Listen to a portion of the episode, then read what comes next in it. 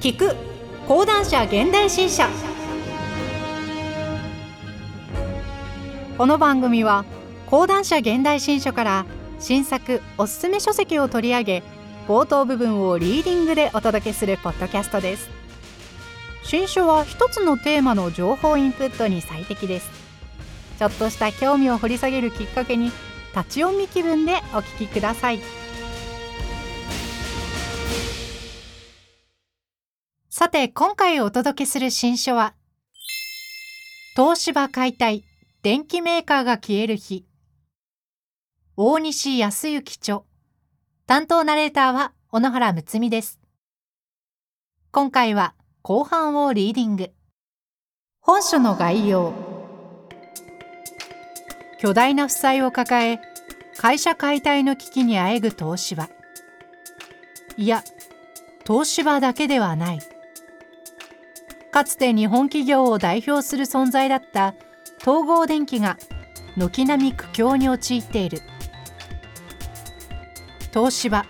ソニー日立ほか大手8社の歴史や経営を詳細に分析することで日本の総合電機がはまった巨大な完成を描く。名著敗の本質総合電気版ともいえる一冊。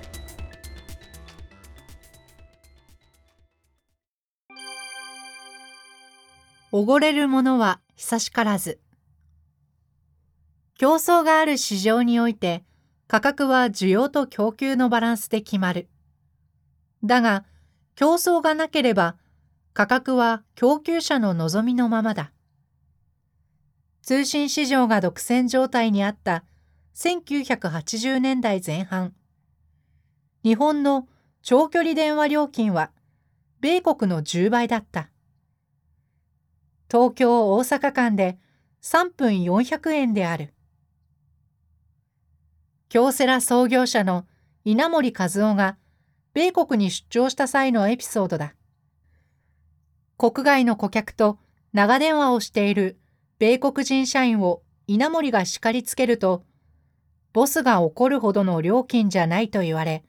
電話料金の内外価格差に気がついた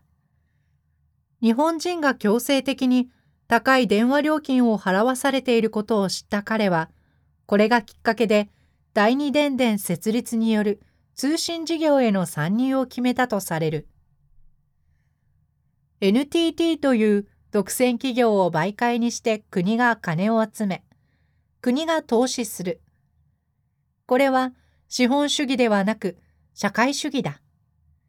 競争がなければ技術革新も起きない。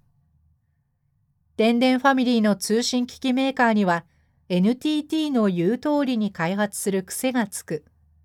その体質が日本の中だけで得意な技術進化を遂げてしまい、世界に通用しないガラパゴス化につながっていく。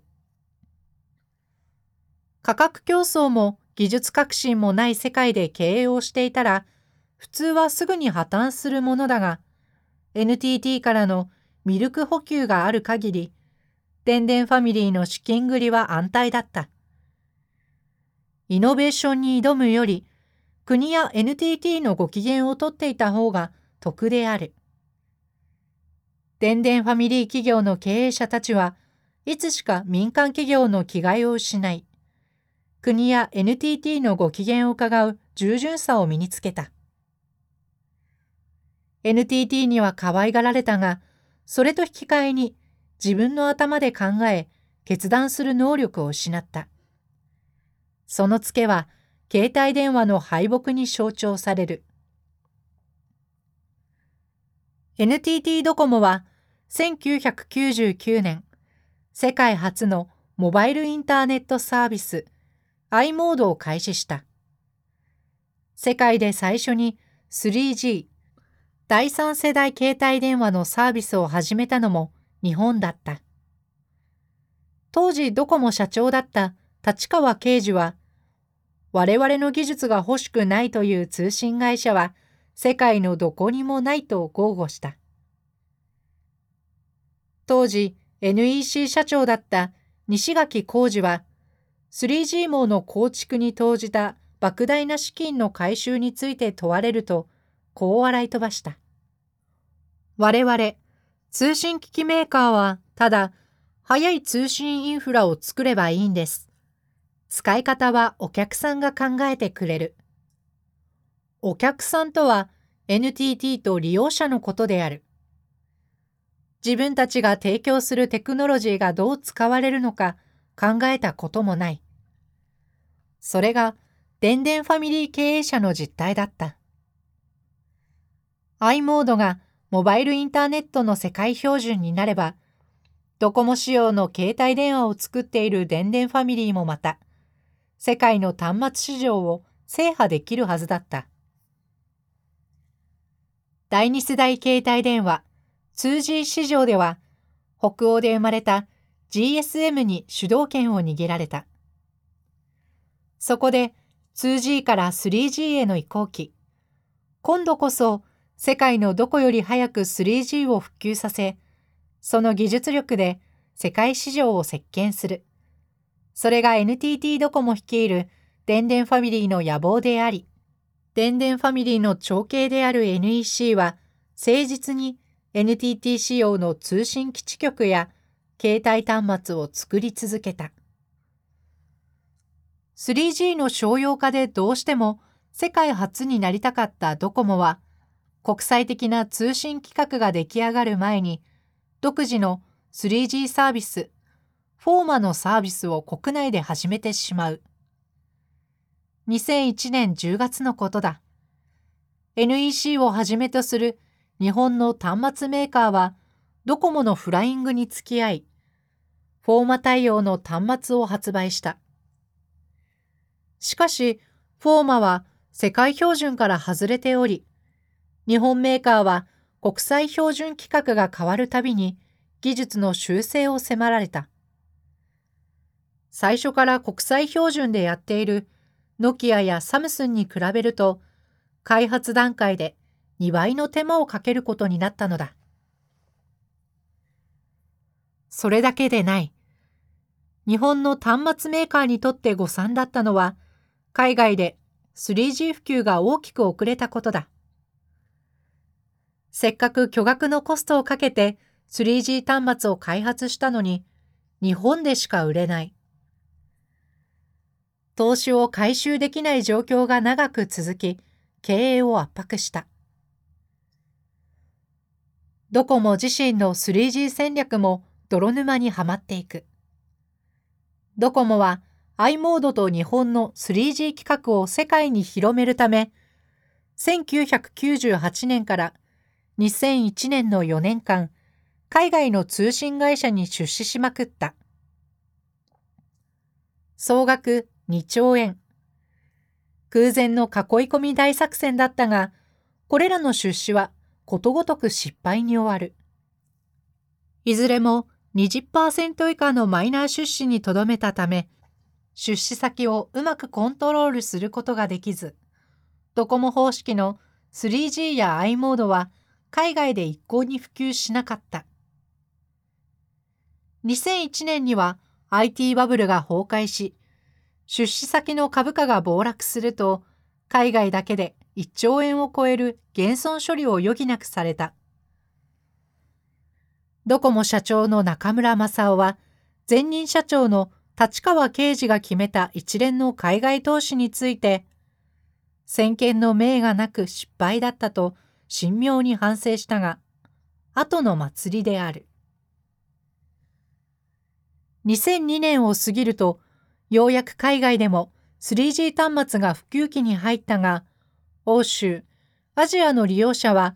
旧来の GSM 方式と兼用のデュアルタイプを選んだ。GSM に不安内な NEC などの日本メーカーは、ノキア、モトローラ、サムスンの階層を指を加えて見ているしかなかった。ドコモへの忠誠が裏目に出たのである。ドコモと共に世界へという日本の携帯電話産業のシナリオは完全に瓦解した。技術力だけでは勝てなかった。2005年以降、日本の携帯端末メーカーは海外から続々と撤退し始める。NEC は中国、欧州での低価格機種の開発、販売を停止。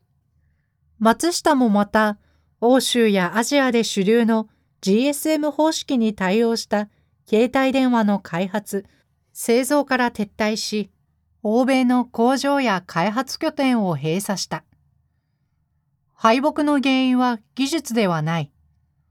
半導体も液晶も、その他の電子部品も、要素技術は日本国内にすべて揃っていた。開発力だけを比べれば、日本メーカーはノキアやサムスンを上回っていただろう。劣っていたのは、安く作って大量に売る力だ。ラジオやテレビの時代、日本の電気大手はまさにこの安く作って大量に作る力で世界市場を席巻し、当時世界の電気市場を支配していた米国の RCA、ゼニス、欧州のフィリップスといった巨人たちから顧客を奪った。だが、国内で NTT ドコモの庇護を受けてきた通信事業にはバイタリティが欠けていた。無理に海外で勝負する必要もなかった。国内の携帯電話市場が成長期にあった1990年代は端末は出荷するそばから飛ぶように売れた。日本の携帯電話は国内専用の規格だったが、それでも十分に儲かったので、NEC など各社とも国内市場だけを見ながら技術開発を進めていった。技術的にもあえてリスクを取る必要はなく、ドコモに従っていれば何も問題はなかった。日本ではドコモのような通信会社が端末を売る。メーカーは作った端末を全量通信会社に買い取ってもらう下請けのような存在だ。つまり NEC などの携帯電話メーカーが直接接する顧客とは、最終消費者ではなく、ドコモのような通信会社なのである。これでは端末開発に身が入らない。一方、利用者が自由に端末を選べる欧米では、メーカーが端末開発に全力を傾注し、最終消費者を奪い合う。機能や価格でライバルに劣れば、すぐに振り落とされる。ここでも半導体同様、オンリーザ・パラノイド・サバイブ、変質鏡だけが生き残る、の戦いが展開されていたのだ。総合電機の一部門であり、しかも作った端末を安定的に買い上げてくれるドコモというパトロンに守られた日本の端末メーカーは変質鏡になれなかった。NEC はかつて世界一になった半導体の DRAM で韓国勢や台湾勢に完敗し、片手間では勝てないことを知っていたはずだが、携帯電話でも同じ過ちを繰り返したことになる。アップルやサムスンは自らリスクを取ってスマホを開発し、拒否を投じて世界規模の販売網とブランド力を構築したが、日本勢はドコモの指示を待ち、自らリスクを取らなかった。競争を排除する電電ファミリーという名の社会主義が、日本メーカーから本来の競争力を奪ってしまったのである。かくして、日本の携帯電話産業は敗れた。弱体化した日本メーカーにとどめを刺したのが、2007年に登場したアップルのスマートフォン iPhone だ。かつてソニーがウォークマンで歩きながら音楽を聴くという新しいライフスタイルを実現したのと同じように iPhone は人々の生活を一変させた。iPhone を講師とするスマホの本質はポケットに入れて持ち歩けるインターネットだったのだが日本メーカーは液晶画面付きの携帯電話と軽く見て完全に出遅れる。日本メーカーが本格的にスマホを投入したのは2011年以降である。アップルの初代 iPhone から4年近くも後になる。その間にサムスンは Galaxy シリーズを投入し、アップルと並ぶスマホのトップメーカーの座を確保した。タッチパネル、高精細の小型液晶パネル、半導体のフラッシュメモリー、リチウムイオン電池。スマホを構成する技術のすべては日本にあった。それなのになぜ4年も出遅れたのか。あるコンサルタントは必ずしもメーカーのせいだけではないと指摘する。日本メーカーにとって最大の顧客は NTT ドコモ。そのドコモが本気でスマホに取り組むまで日本メーカーは動くに動けなかったのである。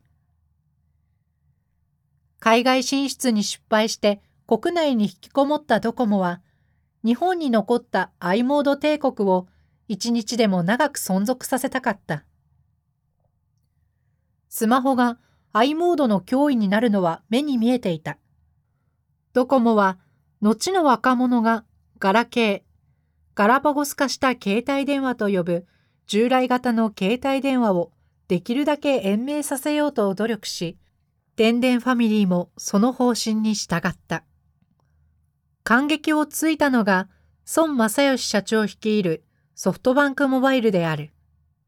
同社が2008年7月に日本で初めて iPhone を発売すると、消費者はガラケーからスマホへ雪崩を打って乗り換え始めた。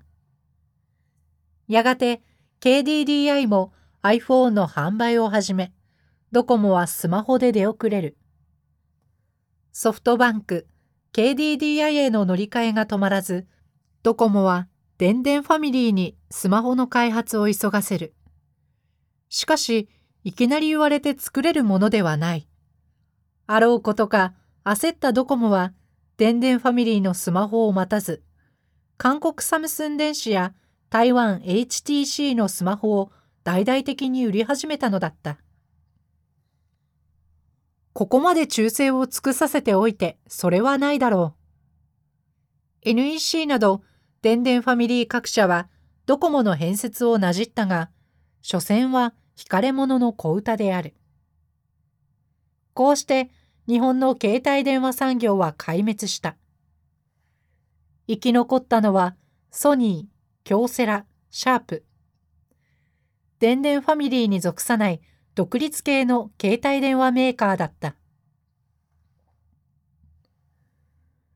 もう一組のファミリー。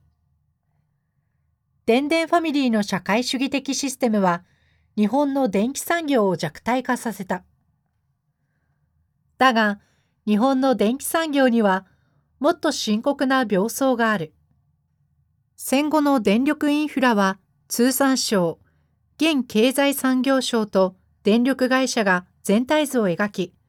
東芝、日立、三菱重工業など充電メーカーが設備を作った。充電3社の下には、小賀電気工業、住友電気工業、藤倉の電線御三家、大崎電気工業、東光電機、富士電機、三菱電機の電力系四天王がぶら下がる巨大なエコシステムは今なお機能している。各社は特定の電力会社と結びつき、安定した受注を獲得している。電力設備投資の総額は1980年代初頭、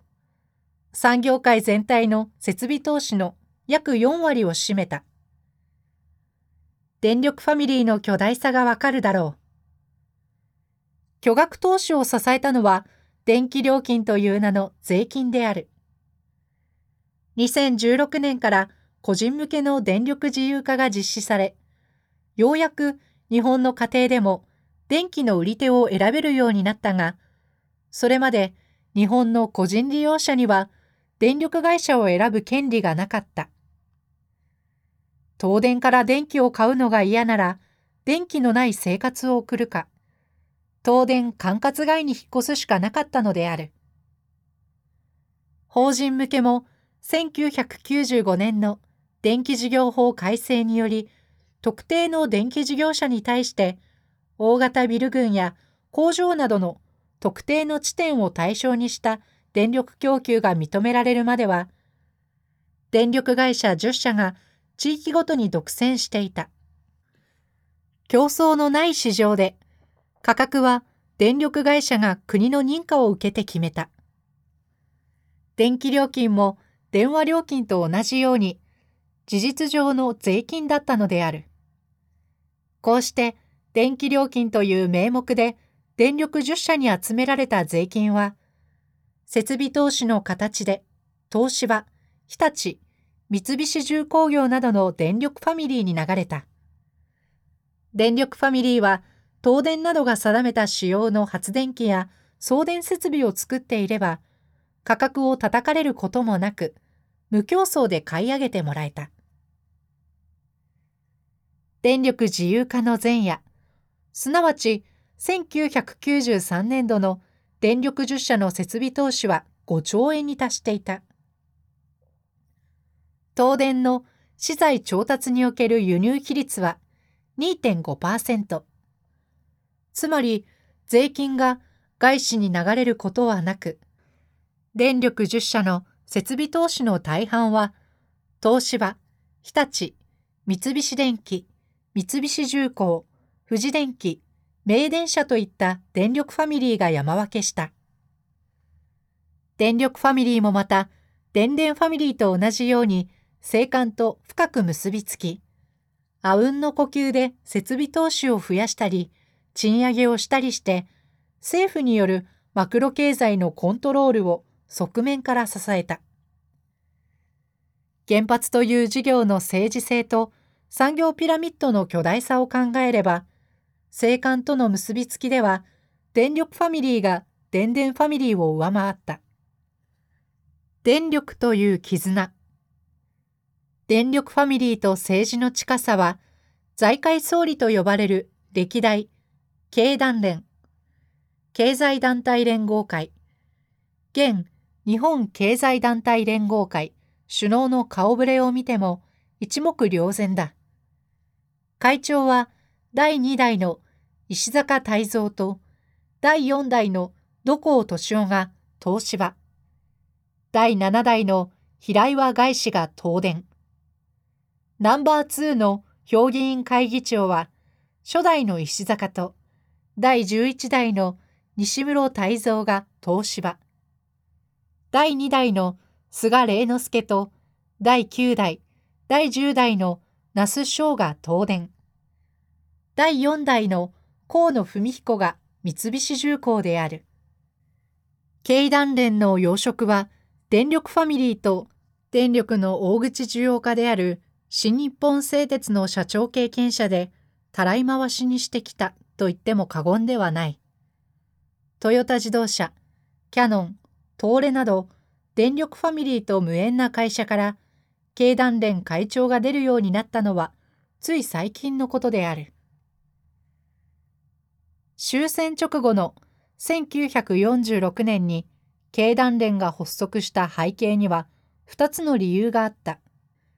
一つは反共産主義。戦後、日本を占領した米国が最も恐れたのは日本の共産主義化であった。企業の現場では、ウゴのタケノコのように労働組合が立ち上がり、労働争議が頻発していた。大企業の経営者は一丸となって、この動きを抑え込まねばならなかった。総労働と呼ばれた労組や革新政党と戦うために生まれたのが、総資本の祈祷である経団連。その中核を成した企業が東京電力と東芝である。反響と並んで経団連に課せられたもう一つのミッションが原発推進だ。東西冷戦が緊迫し、反響防波堤の構築を始めた米国は、アイゼンハワー大統領の時代に原子力の平和利用、アトムス・フォー・ピース政策を打ち出し、原子力発電技術を国際社会に提供し始めた。日本でその受け皿となったのが経団連であり、具体的に動いたのは東電と東芝だった。アメリカの変節。日本が着々と通信、電力インフラを整えていった高度経済成長期。そして、米国とソビエト連邦が一触即発の緊張感の中で軍拡を競った東西冷戦の時代において、電電ファミリー、電力ファミリーは日本経済の柱として極めてよく機能した。米国は日本の共産化を防ぐ意味もあり、日本企業に半導体などの先端技術をただ同然で教えた。そして日本企業がテレビや自動車を作れるようになると、それを大量に輸入した。反響防波堤である日本に早く豊かになってほしかったからである。本国では通信の巨人 AT&T を解体するなど厳しい競争政策をとってきたが、日本の電電ファミリーや電力ファミリーの談合には目をつぶった。高い電話料金や電力料金で潤ったファミリー企業が、ダンピングまがいの値段で米国に半導体を輸出しても、決して文句を言わなかった。だが、1989年にベルリンの壁が崩れ、冷戦が終わると状況は一変する。米国は日本を庇護の対象ではなく、対等な競争相手とみなし、日本の総合電機の競争力の源泉となっていた談合構造を切り崩しにかかった。それが日米貿易摩擦であり、日米構造協議だ。日米構造協議の過程で始まったのが通信自由化と電力自由化である。自由化で閉鎖的な電電ファミリーと電力ファミリーの産業ピラミッドを両者ともに崩し、米国製の半導体、通信機器、発電タービンなどを買わせる狙いがあった。米国が牙を剥いたと大騒ぎした割には、米国からの輸入は増えなかった。だが、日本の電気産業を弱体化させる効果はてきめんだった。通信では、新規参入した新電電グループとの価格競争が本格化したため、自由化前、年間4兆5000億円に近かった NTT グループの設備投資は、2005年に2兆円まで減った。IPP、独立系発電事業者との競争にさらされた電力10社もまた、設備投資はピークの5兆円から2005年以降は2兆円を割り込むところまで落ち込んだ。通信、電力からのミルク補給が9兆5000億円から4兆円に激減したのだから、電気業界はたまったものではない。NTT や東電に代わる収益源を探して右往左往していた各社に追い打ちをかけるように、2008年のリーマンショックで液晶テレビやデジタルカメラがパタリと売れなくなった。八方塞がりの状況で GNP 国民総生産企業と呼ばれてきた日立は2009年3月期に製造業最悪となる7873億円の連結最終赤字を計上する。日立が GNP 企業と呼ばれたのは明治維新以降国づくりの根幹である電力・通信インフラを作る日立の業績が、日本の GNP と常に同じ軌道を描いてきたからである。だが、リーマンショック以降は、東電と NTT 両グループに依存する過去の成長方程式が通用しなくなったのである。電力ファミリー瓦解のプロセス。リーマンショックから立ち直る暇もなく、さらに大きな衝撃が電力ファミリーを襲う。2011年3月に起きた東京電力福島第一原子力発電所の事故である。津波による全電源停止で、1、3、4号機が水素爆発を起こした。このうち1号機は、米ゼネラルエレクトリック、GE、3号機は東芝、4号機は日立がそれぞれ設計した。このため、事故発生と同時に、東芝と日立は現場に数百人の技術者を送り込み、炉心の冷却や汚水処理に当たった。しかし、東芝が担当した汚水処理システム、アルプス、多角種除去設備はうまく機能せず、日立の高性能アルプスに置き換えられた。東電を含めた電力ファミリーが総力を挙げて事後処理に当たっているわけだが、未だに溶け出した核燃料のありかはわからず、炉心を冷やす過程で発生する汚水は増える一方で、貯蔵タンクは間もなく満杯になる。原発の安全神話を支えてきた電力ファミリーの技術面の限界が露呈した。国内での新規原発建設は絶望的となり、原発事業を続ける以上、海外に活路を求めるしかなくなった。だが、新たな国策である原発輸出の先頭に立つべき東電は、国有化によって無理やり生きながらえている状態で、巨額の損害賠償金を背負って身動きが取れない。東芝解体を含め、今我々が目の当たりにしている電気業界の壊滅は、東電という家長を失った電力ファミリーの瓦解プロセスに他ならない。東電福島第一原子力発電所の事故と東芝の粉飾事件は偶然重なったのではない。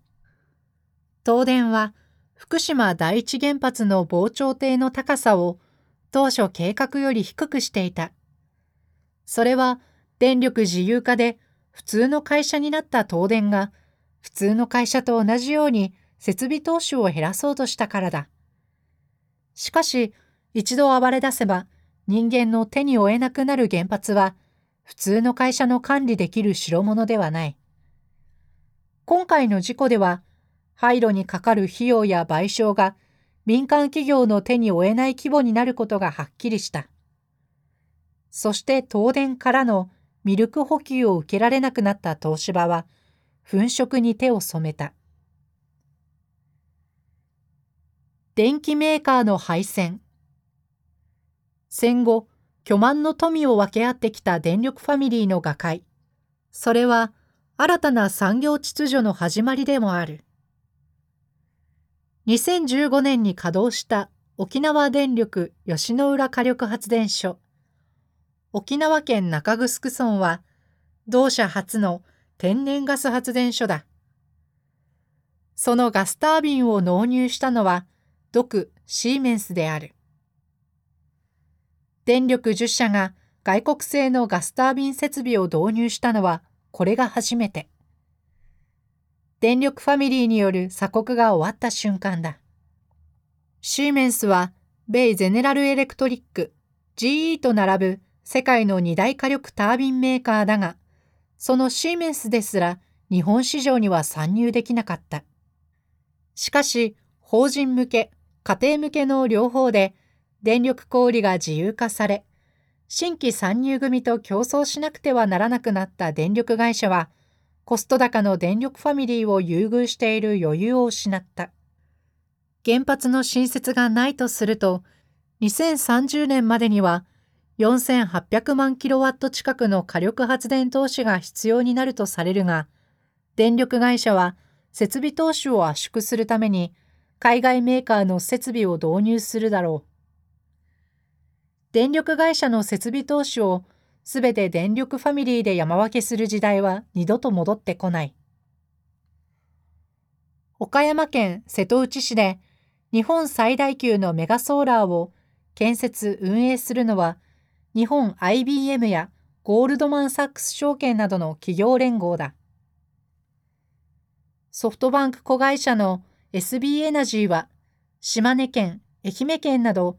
全国20カ所以上に風力、太陽光発電所を建設した。新興税の脅威にさらされた電力ファミリーは、生き残りのための再編に動く。日立製作所と三菱重工業は、2014年2月、火力発電機器事業を統合し、三菱日立パワーシステムズを設立した。日立は創業以来、タービンを生産してきた茨城県日立市の海岸工場の建屋を新会社の傘下に入れた。新会社の出資比率は三菱重工65%に対し、日立35%。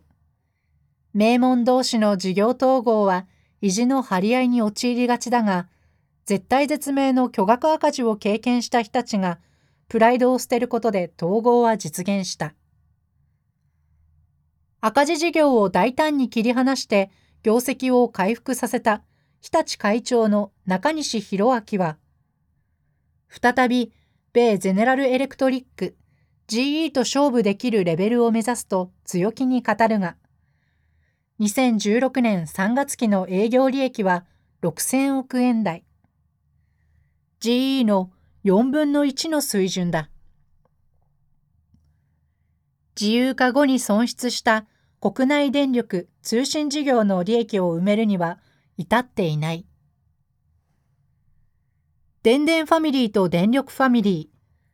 戦後の日本の電気産業を支えてきたこの2つの産業ピラミッドが瓦解したことが、